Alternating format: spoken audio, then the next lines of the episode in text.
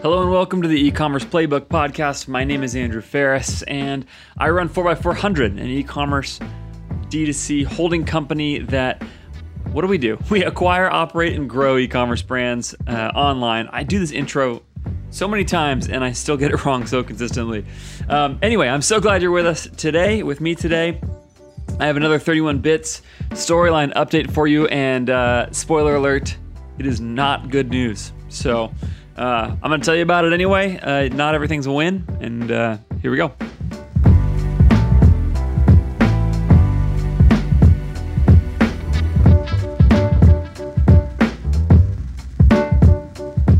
Well, I said it in the intro, and it's true. Uh, since I last got on the mic to tell you how it's going with this 31 bits relaunch and where we're at with this project, it has gone a lot worse really fast. I told you last week I was hoping for about $1,000 a day. We hit that almost exactly for the first six days on our relaunch, and then just immediately fizzled out just immediately. So since I last recorded, and as I was telling you that, we've done a total of about twelve hundred bucks. Now, again, there's no ad spend against this or anything. So, and the inventory is long paid for, and, and all those things. But it is just well, it's, it's not a total disaster, but it's just well, well below what I had hoped for. And the reason I had hoped for more revenue over this time with no ads or anything like that is that we had a pretty decently aggressive campaign set up on social and email for us to um, tell people about not only Uganda closing down in general, but also just the um, the products that were no longer going to be available. So, um, you know, if by the way, if you're just coming into my podcast now, you're going to want to probably go backwards a few episodes to hear kind of about what's going on with this brand 31 bits that we acquired, but at least go back one week to kind of hear the context of, of where we're at because uh, that'll help you a lot. But in any case, in these last few days, um, we had sent emails, we've, we've posted, and we've done kind of all of this uh, stuff, all sort of hitting two buckets of the approach to 31 bits right now. One of them is storytelling to celebrate the work that we've done, celebrate customers, celebrate the good work that's happened in Uganda in our program there, and sort of say, look at how awesome this has been. And that's been via email and social, really highlighting specific women who have come through in Uganda, specific women who have come through the 31 Bits program, whose lives have really been changed uh, through the work that uh, Callie and Jesse and the 31 Bits team had done before us. So there's that. Um, and then uh, on the other hand, also just highlighting some products, particularly some of our most popular products of all time from the Uganda collection and some of our um, low stock products, just stuff that we're running, you know, less than 10 available kind of stuff. Um, and I really expected some of that to move the needle a little bit more to be able to say this is never coming back once it's gone. And initially it did, but uh, pretty quickly, pretty quickly, I think people probably bought what they wanted and, and, scooped up what they wanted and then just have kind of moved on. And so now what you're stuck with is a website that's out of stock on tons of products from Bali that are all our most popular products and a bunch of other products that are just not moving. Um, and, uh, and that's not, in some ways, not too surprising, right? Because again, this program was shut down essentially because products from Uganda just couldn't move fast enough. So especially when I marked them all back to full price, uh, just it just wasn't going to work that well. It turns out for as long as I wanted. I I thought some of that was was because of a slowdown in messaging that our email and social was going to uh, pick back up and allow us to do a better job of getting that, those products in front of people. But it, it, turns out to be, I think, more than that. It turns out to also be uh, a problem of product. Um, even as we've rebuilt parts of the site and made things more beautiful, uh, told the story better, I just uh, it just doesn't seem like it's moving. So. So that leaves me in this position of trying to figure out what to do next. Well, there's a couple things with that. One of them is we have now hired Dave Recook. Uh, and I'm going to probably bring Dave on here at some point to talk a little bit more. But Dave is our new VP of new brands at 4x400. He starts uh, at the time of this recording tomorrow.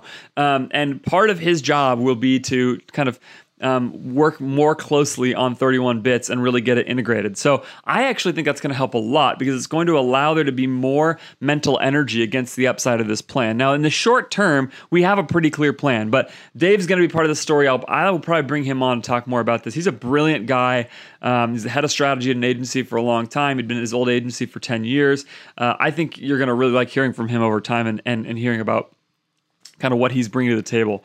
Super, super smart thinker. So that is a real part of how we're going to try to solve some of these problems. You you get stuff done by hiring great people, and uh, and as good businesses realize, great people are value centers, not cost centers. When I announced to my um, investors that that we had hired a guy who I just really, really believe in to be a, an executive level hire um, one of my lead investors r- reached out in response and said, "There's no better way to grow your business than hiring great people." So I'm really glad you're excited about this. That it's it's the most value you can put into into your business, and I really believe that.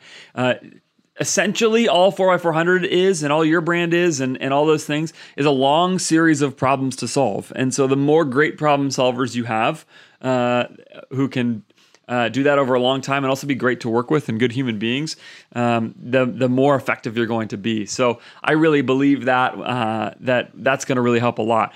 On the more tactical level, there's a, there's a lot of stuff that we're still doing, and I think my biggest takeaway, like my own personal learning from this, is that I should have shortened this window of how long I had planned to really focus on this Uganda stuff. I think we probably should have gone two weeks, not four, because now I'm a little nervous that I'm going to send a lot of email and social out, all focusing on stuff that my customers just don't care that much about. Um, our posts aren't even reaching that many people right now. It, it's going to be a little bit uh, slow. My open rate on sort of my top engagers, or, or even when I when I only slice off the top, uh, you know of of my list to just people who are engaging fairly often is like around 20 to 30 percent depending on the email. That's fine. That's not terrible or anything.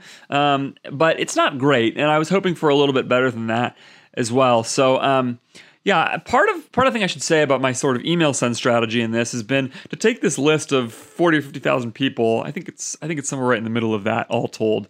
Uh, but basically if i email the whole list i reach about 40000 um, if i take that list um, my goal was to send pretty aggressively to batch and blast the whole list a few times. Not not every time during these emails. We're sending two to three emails a week, so I'm not batch and blasting all of them.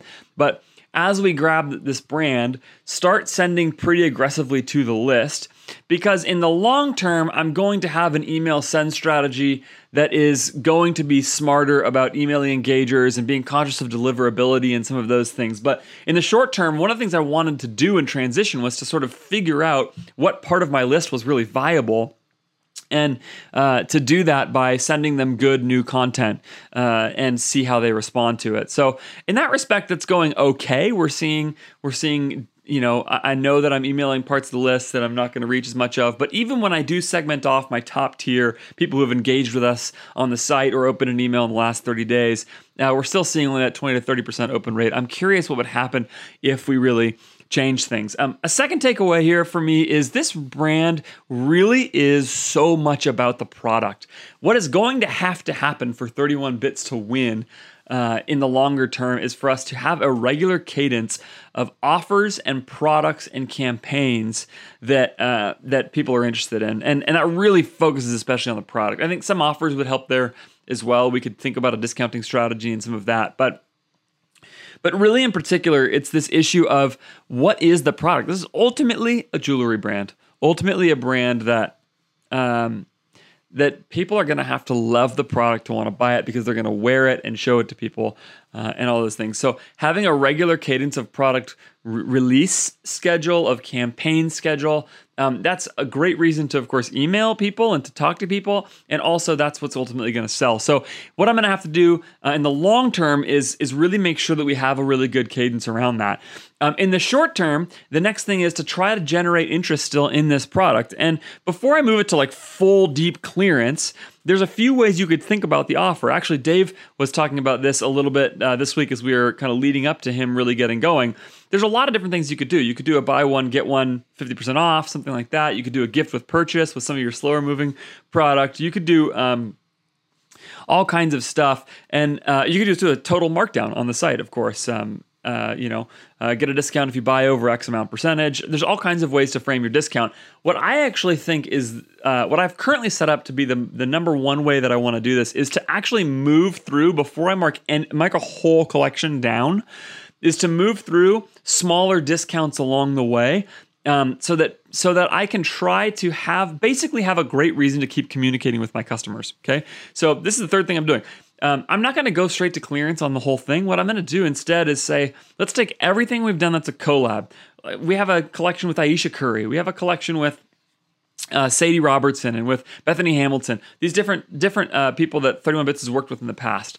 Well, what I'm going to do is say, let's take our collabs and mark those down 25% or something for a week. Send a couple emails about that. Now I have a reason to go talk to my customers, put product in front of them, and for an offer that they care about. I think that would be pretty effective. Then after that week, I can mark those products back to full price and move on to Uganda bracelets and say all of our bracelets are X whatever. And if we move through each of those offers, um, the biggest thing is instead of saying saying to them 10 times in a row, it's 20% off everything. Here's the same offer and over and over again. It's, hey, have you looked at the bracelets recently? They're low stock and you can get them for a discount. And we've only got a, you know, so make sure to come to the site and check that. Hey, have you looked at our collabs recently? Make sure you come look at those and hopefully move people through those a little bit more. And then you could also talk about changing up the offer to buy one, get one, etc. Really see which ones of those take off. Um, that's part of the hope here is to engage parts of the audience in the longer term so that as we so as we rebuild the brand, we just have reason to keep reaching out, reason to keep talking, reason to keep putting things in front of people. So that schedule is built out that way. The fourth thing is we need to get ads going and we need to get product restocked for Bali. Um, this, this brand just can't sit and live like this for forever. Um, thankfully, I believe we will be fully restocked by the end of this week. Uh, there's a little bit of an onboarding process with our 3PL here, just because the SKU set's a decent size, but but we really should have most of that done this week. Um, and even if we're talking a lot of Uganda via email and social, we can start getting our winning ads going again for Bali. And the the thing about that that's great in, as far as Uganda project. Uh, product goes is that there will be runoff traffic, of course, that people come because they click on a Bali ad, but then they ultimately go and decide they buy to buy a Uganda product. So that will just help things move along a little bit more. Um, because people will browse the site and, and shop all kinds of stuff. It's um, just a part of the strategy, but there you go. And especially, of course, as people come through Bali, give us an email address on our email pop, and then we send out a thing saying, hey, here's 20% off or whatever. Um, those kinds of things I think will really be effective in helping us move product a little bit faster along the way. So, um, so that's that's the takeaway from this week. Uh, uh, I wouldn't say I'm overwhelmingly discouraged. I, I, always think things like this are great learning opportunities. It helps me with a new brand get a feel for what's working, what's not, what my customer cares about, what they don't and then at the same time form the larger strategies. We were never going to win this whole game in this month. This is part of the larger part of the process. We were never going to win this whole game this whole month. So, um, so for me, I, I, think there's kind of a stay the course mentality. Start moving to the next set of of strategies. Get Dave moving because he is going to be able to just dominate with this brand, and then um, and then go from there. So that's the plan. Hoping, hoping that next week I've got a better report for you. All right, so there it is. Uh, like I said, not not everything can be a big win, and that's all right. Uh, I am uh, really, really excited about actually some of the things that are coming next for 31 bits, including particularly as we kind of build out this Bali product. Um, messaging on the site and those sorts of things. Uh, I am very excited on the brand build side of this. The first part of this with the Uganda side has been very kind of um, in the traditional 31 bit style, which has been a little bit I wouldn't say like um, cheap looking is the wrong word, but it's just not not a particularly elevated jewelry brand. It's not particularly expensive jewelry, so um, so that's why. But we are moving towards higher AOVs, more metal jewelry, getting rid of the paper bead stuff, and that means that we have to move the brand with it. And so one of the things that's coming in the next couple weeks that I'll be really excited to show and to talk about will be that design. I've seen the initial designs from from Krista Gregory, our, our excellent graphic designer for 31 Bits, um, and she has some really cool ideas to make 31 Bits really take a step towards a level of premiumness in its um, price and its presentation and its brand that it hasn't taken before. So that's another fun challenge to kind of be working through as we think about what's going on for this brand. In the meantime, thanks for listening. As always, I would love to hear from you also. As always, reach out at podcast at 4x400.com. Uh, you can email me. I read all this, so you can email me directly there. Reach out to me on Twitter at Andrew J. Faris. Um, and, uh, and I'll just say one more time, too. If this has been valuable to you, um, I do not get paid extra for this. So here's the way you could say thanks. Give me a rating and review. Um, I would really appreciate that. Uh, rate, and review. That really does help. Um, apparently, there's ways to game this sort of thing uh, now, and so I'm going to look into that because I am, of course, a tactical e-commerce marketer.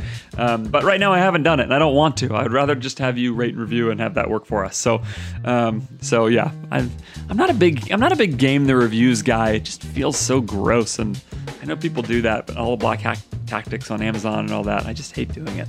So let's uh, so help me out, make it so that I don't have to stoop to those levels, um, and instead I can uh, instead I can just uh, have actual real reviews from people. So thank you one more time. Thank you one more time. I will talk to you next week.